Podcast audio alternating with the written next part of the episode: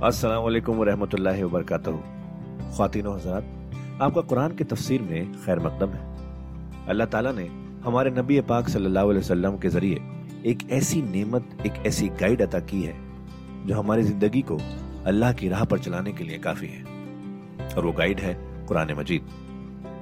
हम सब ये तो जानते ही हैं कि कुरान पढ़ना कितना सवाब का काम है, कितनी नेकियाँ मिलती हैं, और हो भी क्यों ना अल्लाह के अपने अल्फाज जो है पर क्या हमने कभी ये रुक कर सोचा कि कुरान को समझ कर पढ़ने की भी ज़रूरत है? इसलिए हब हब पर आपके लिए लेकर आया है एक ऐसा पॉडकास्ट जो कुरान की तफसीर समझाने में मदद करेगा। इस पॉडकास्ट का नाम है तफसीर कुरान विद डॉक्टर इसरार अहमद। तो आइए हम सब मिलकर डॉक्टर इसरार के ज़रिए की गई इस कुरान की तफसीर को सुने और अल्लाह की राह पर चलने का वादा करें। आउज़बिल्लाहिमिनश्शैतानिर्रजीम बिस्मिल्लाहिर्रहमानिर्रहीम वलौ अन्ना कतबना अलैहिम अनिक्तुलू अनफुसकुम अब इखरुजू मिन दियारिकुम मा फालूहु इल्ला कलीलुम मिनहुम वलौ अन्नहुम फालू मा युअदून बिही लकान खैरन लहुम व अशद्द तस्बीता वइदल लआतैनाहुम मिन लदुन्ना अजरन अज़ीमा वलहदैनाहुम सिरातम मुस्तकीमा सदक़ल्लाहुल अज़ीम जैसा कि मैं अर्ज़ कर चुका हूँ कि मुनाफिकीन पर जो सबसे ज़्यादा भारी तीन चीज़ें थी, उनमें से सबसे पहली, और आमतौर पर इसका सही अंदाज़ा लोगों को नहीं है, वो है इतात रसूल। अल्लाह की इतात वो एक किताब की इतात है। अल्लाह खुद कोई मुशक्स शख्सियत की हैसियत से हमारे सामने मौजूद नहीं है। बिलगैब हमारे लिए रसूल की इतात भी इस वक्त उसी दर्जे में है। रसूल शख्सन हमारे सामने मौजूद नहीं है, ये इंस्टीट्यूशन है।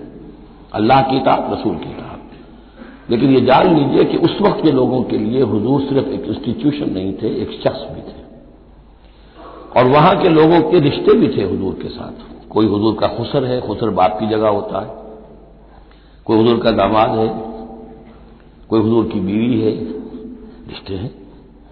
अब ज़ाहिर बात है कि उनके लिए यह भी बड़ा मुश्किल होता था कि वो फ़र्क कर सके कि किस वक्त हमारा क्या मामला, मोहम्मद रसूलुल्लाह के साथ बहसीत रसूल हो और किस वक्त एक शौहर की हैसियत से या एक एक दामाद की हैसियत से या एक भतीजे की हैसियत से, हज़रत हमजा के जो भतीजे हैं।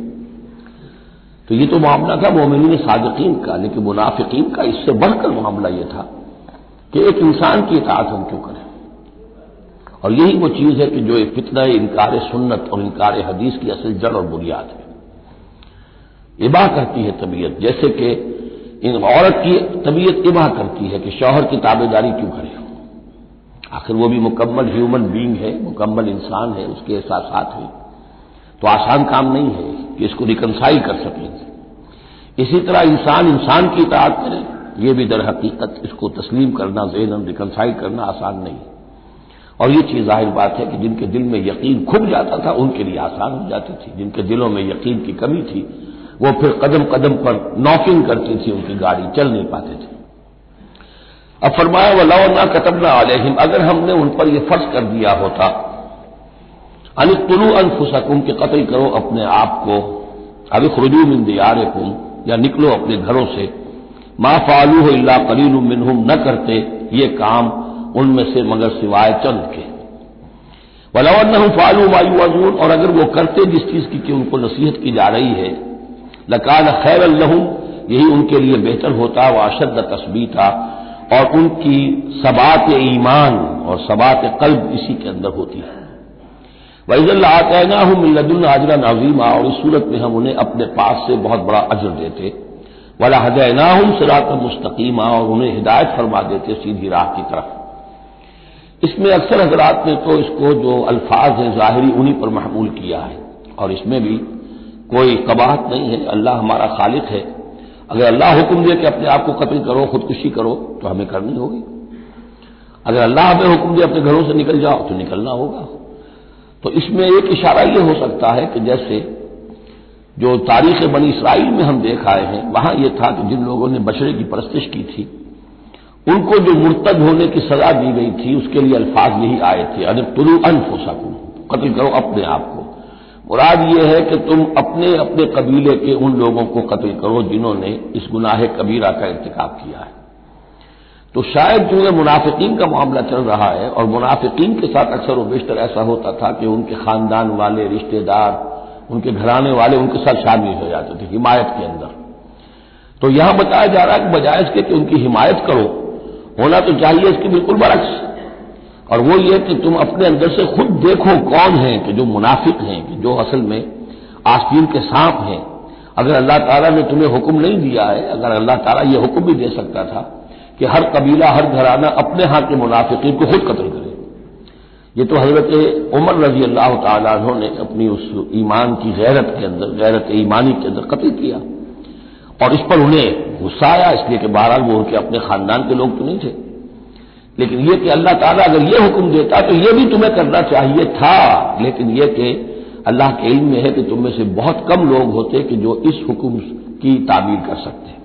और अगर कल गुजरते, मा यू अजून अभी लकान खैर अल्लाह वाशद तस्बीत हम वज़ल्लातना अजरन आजीमा वला हदैना मुस्तकीमा। अब इसके बाद ये कहा कि रसूल के मौजू पर जो अजीम तरीन आयत है, कुरान की वो आ रही है। वह मैं युतः व रसूल, और जो कोई इतात करेगा अल्लाह की और रसूल की, सल्लल्लाहु अलैहि वसल्लम। फउलाय का माल नजीन अन अमल्लाह तो ये वो लोग होंगे जिन्हें मैयत हासिल होगी, उनकी जिन पर अल्लाह का इनाम हुआ। और वो कौन है? मिनन नबीना व सिद्दीकीना व शुहदाए व सालहीन यानी अम्बिया कराम और सिद्दीकीन एजाम और शुहदाए कराम और सालहीन। वह हसन का रफीका। और ये लोग तो बहुत ही अच्छे हैं रिफाकत के लिए। यानी अल्लाह उसके रसूल की इतात करने वालों का फिर शुमार इन लोगों के जुमरे में होगा। वो जो सूरह फातिहा के जिमन में हमने देखा था कि हजर सरातल मुस्तकीम, सरातल नजीना अनमता अलह वो कौन लोग हैं? अनमता अलह उसकी तफसीर है ये। फौलाय कमाल नजीन अनम अल्लाह नबीना व सिद्दीकीना व शुहदा व सालहीन एक बेस लाइन है सालिह मुसलमान एक नीयत मुसलमान, दिल में खलूस के साथ ईमान है साले है, हुक्म पर अमल कर रहा है, मुहर्रमात से बचा हुआ है। अब ऊपर उठेगा तो एक ऊँचा दर्जा है शुहदा का, इससे भी ऊँचा दर्जा है सिद्दीकीन का, इससे भी ऊँचा दर्जा है अंबिया का। अब अंबिया का दर्जा तो रुक जाएगा, इसलिए कि वो तो एक वाहबी चीज़ है, कस्बी चीज़ नहीं थी। लेकिन ये दो दर्जे तो अभी मौजूद हैं कि इंसान अपनी हिम्मत से जितनी मेहनत करे, जितनी कोशिश करे, वो शहादत और सिद्दीकियत के मरातब तक फाइज हो सकता है। ये मजमून पूरी वजाहत के साथ आएगा सूर्य हदीद में इंशाला ज़ालिक फजल मिनल्लाह व कफा बिल्लाह अलीमा, और ये अल्लाह ताला का बड़ा फजल है, जिन लोगों को आखिरत में इनकी मैयत हासिल हो जाए बतवफ़ना माल अबरार। अल्लाह, हमें मौत दीजो अपने अबरार बंदों के साथ। तो वाक़ यह है दाल कर फजल मिनल्ला व कफ़ा बिल्लाह अलीमा। ये तो अल्लाह का बहुत बड़ा फजल है और अल्लाह काफ़ी है हर शय के जानने के लिए। यानी कौन किस इस्तेदाद का हामिल है, कौन किस कदर मंजिलत का हामिल है, अल्लाह खूब जानता है। अब आ रही दूसरी चीज़, कताल फ़ी सबील्लाह जो बड़ा सख्त इम्तिहान था मादी एतबार से। इतात रसूल जो है वो ज़्यादातर एक नफसियाती एक मरहला था, नफसियाती उलझन थी। लेकिन ये तो ज़ाहिर बात है कि खालिश, महसूस शय मादी शय जान का खतरा, माल का खतरा। या यूहल्लदीन आमनु खुदू हिजरकुम। अहले ईमान, अपने तहफ़ का सामान ले लिया, अपने हथियार ले लिया करो। फन फिरू सुबातिन, तबिन फिरू जमिया उसके बाद खा तुम टुकड़ियों की शक्ल में निकलो और खा फौज की शक्ल में। यानी दो तरह के मामला होते थे। कभी हजूर वसल्लम छोटे छोटे आप ग्रुप भेजते थे, जैसे कि गजवा बदर से पहले आठ। कभी यह कि पूरी फौज लेकर जैसे गजवा बदर में आप गए, गजवा उहद में आए। तो इनमें से जो शक्ल भी हो, निकलो अल्लाह की राह में। वह इन मिनकुम लमल युबत अन्न तुम में से कुछ लोग ऐसे हैं जो देर लगा देते हैं, ताखिर करते हैं, हुक्म हो गया है। निकलना है, फला वक्त है कूच होगा। अब वो उसमें ढील बरत रहे हैं, अभी तैयारी हो रही है। और फिर बहाना बना देंगे कि बस हम तैयारी कर ही रहे थे, अब निकलने ही वाले थे। और वो मुंतजिर रहते हैं कि कोई फैसला हो चुके। तो उस वक्त फिर हम कहेंगे कि हम तो निकलने वाले थे कि ये फैसला हमें पहुँच गया कि जंग का तो फैसला ही हो गया। फ़ैन असाबत को मुसीबत फिर अगर तुम्हें कोई मुसीबत पेश आ जाए अब भारत मुसलमानों को जंग में निकले हैं तो कोई तकलीफ़ पेश आ जाए, कोई नुकसान हो, कोई वक्ती तौर पर हजीमत हो जाए। काला तो वो कहेगा, कद अनम इस्लाम अकुम शहीदा। मैं तो अल्लाह ने बड़ा इनाम किया, बड़ा करम किया, जो मैं नहीं गया, मैं रह गया। मेरी फला जो ज़रूरत थी वो मेरे लिए रहमत बन गई।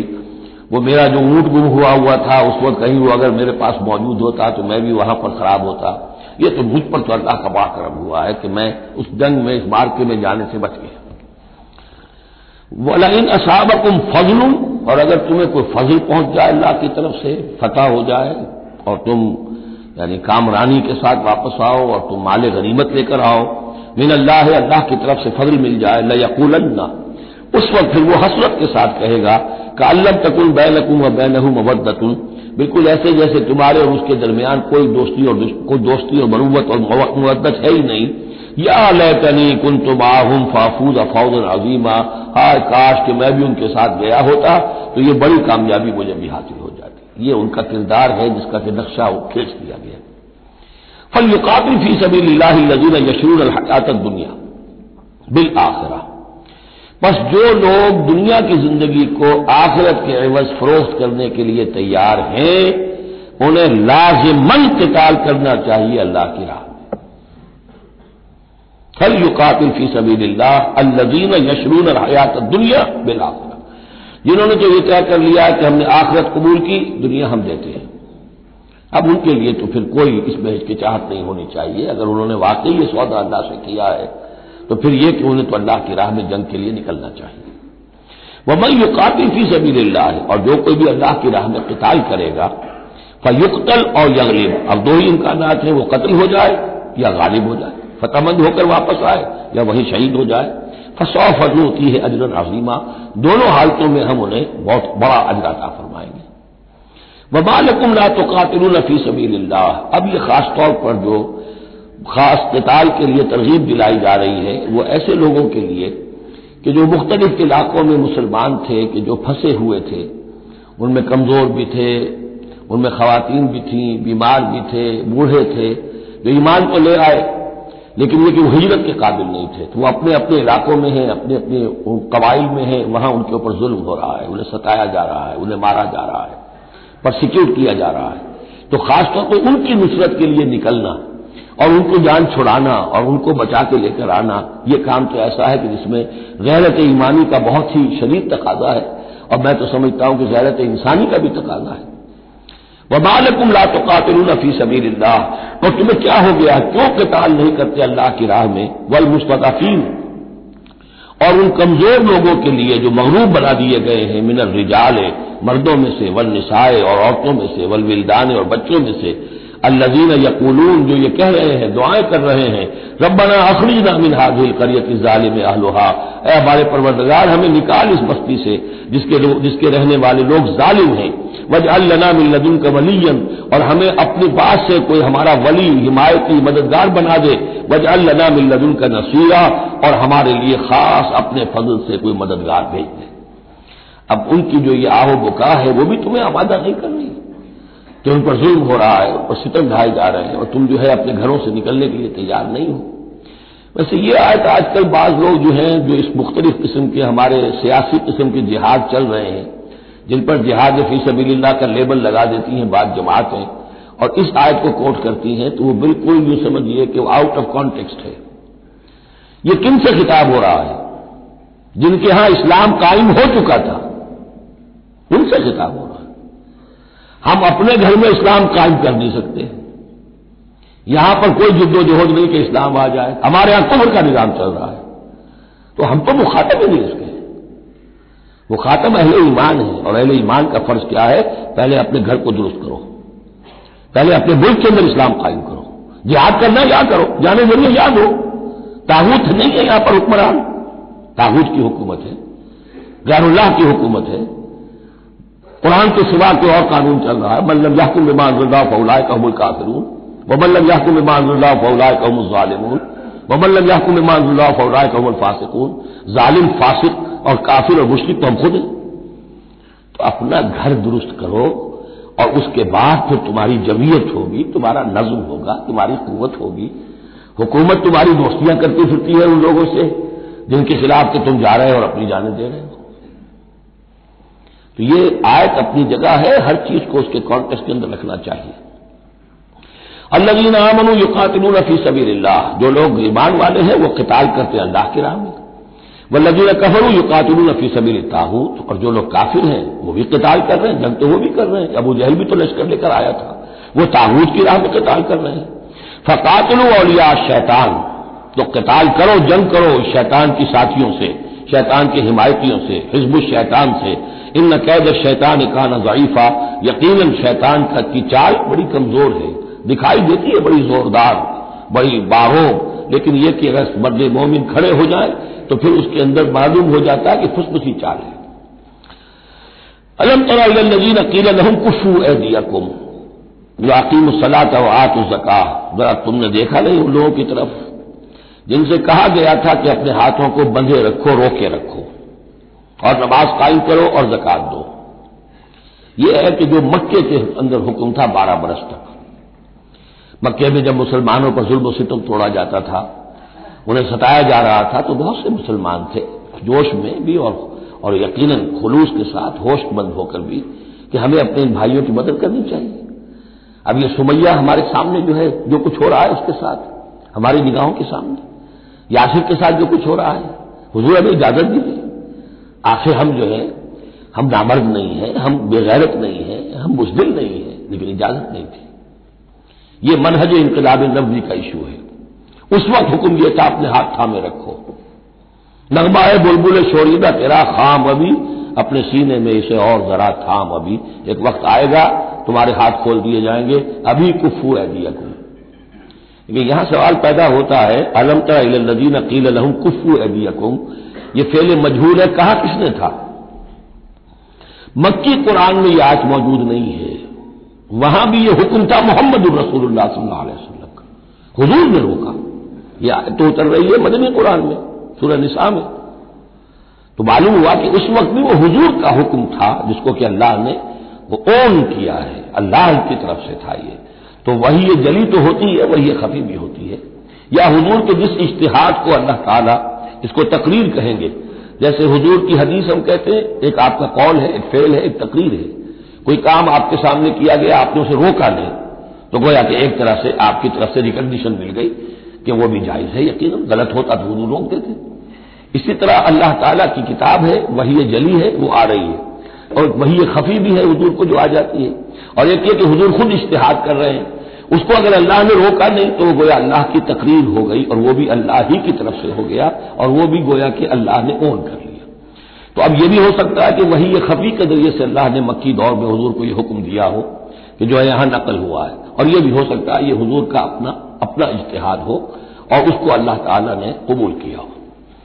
अलम तजीन अकील लहू कुफू अकीम सलात अवात जका अब यहाँ महजूफ है। उस वक्त तो कुछ लोग बड़े ज़ोर शोर से कहते थे, हमें इजाज़त होनी चाहिए, हम जंग करें। लेकिन अब क्या हाल हुआ? फलम्मा कोतब आलहमुल्कताल जब उन पर जंग फ़र्ज़ कर दी गई। इदम फरी इजा फरीक मिनहुम यक्षौनास खशियत और अशद खशिया।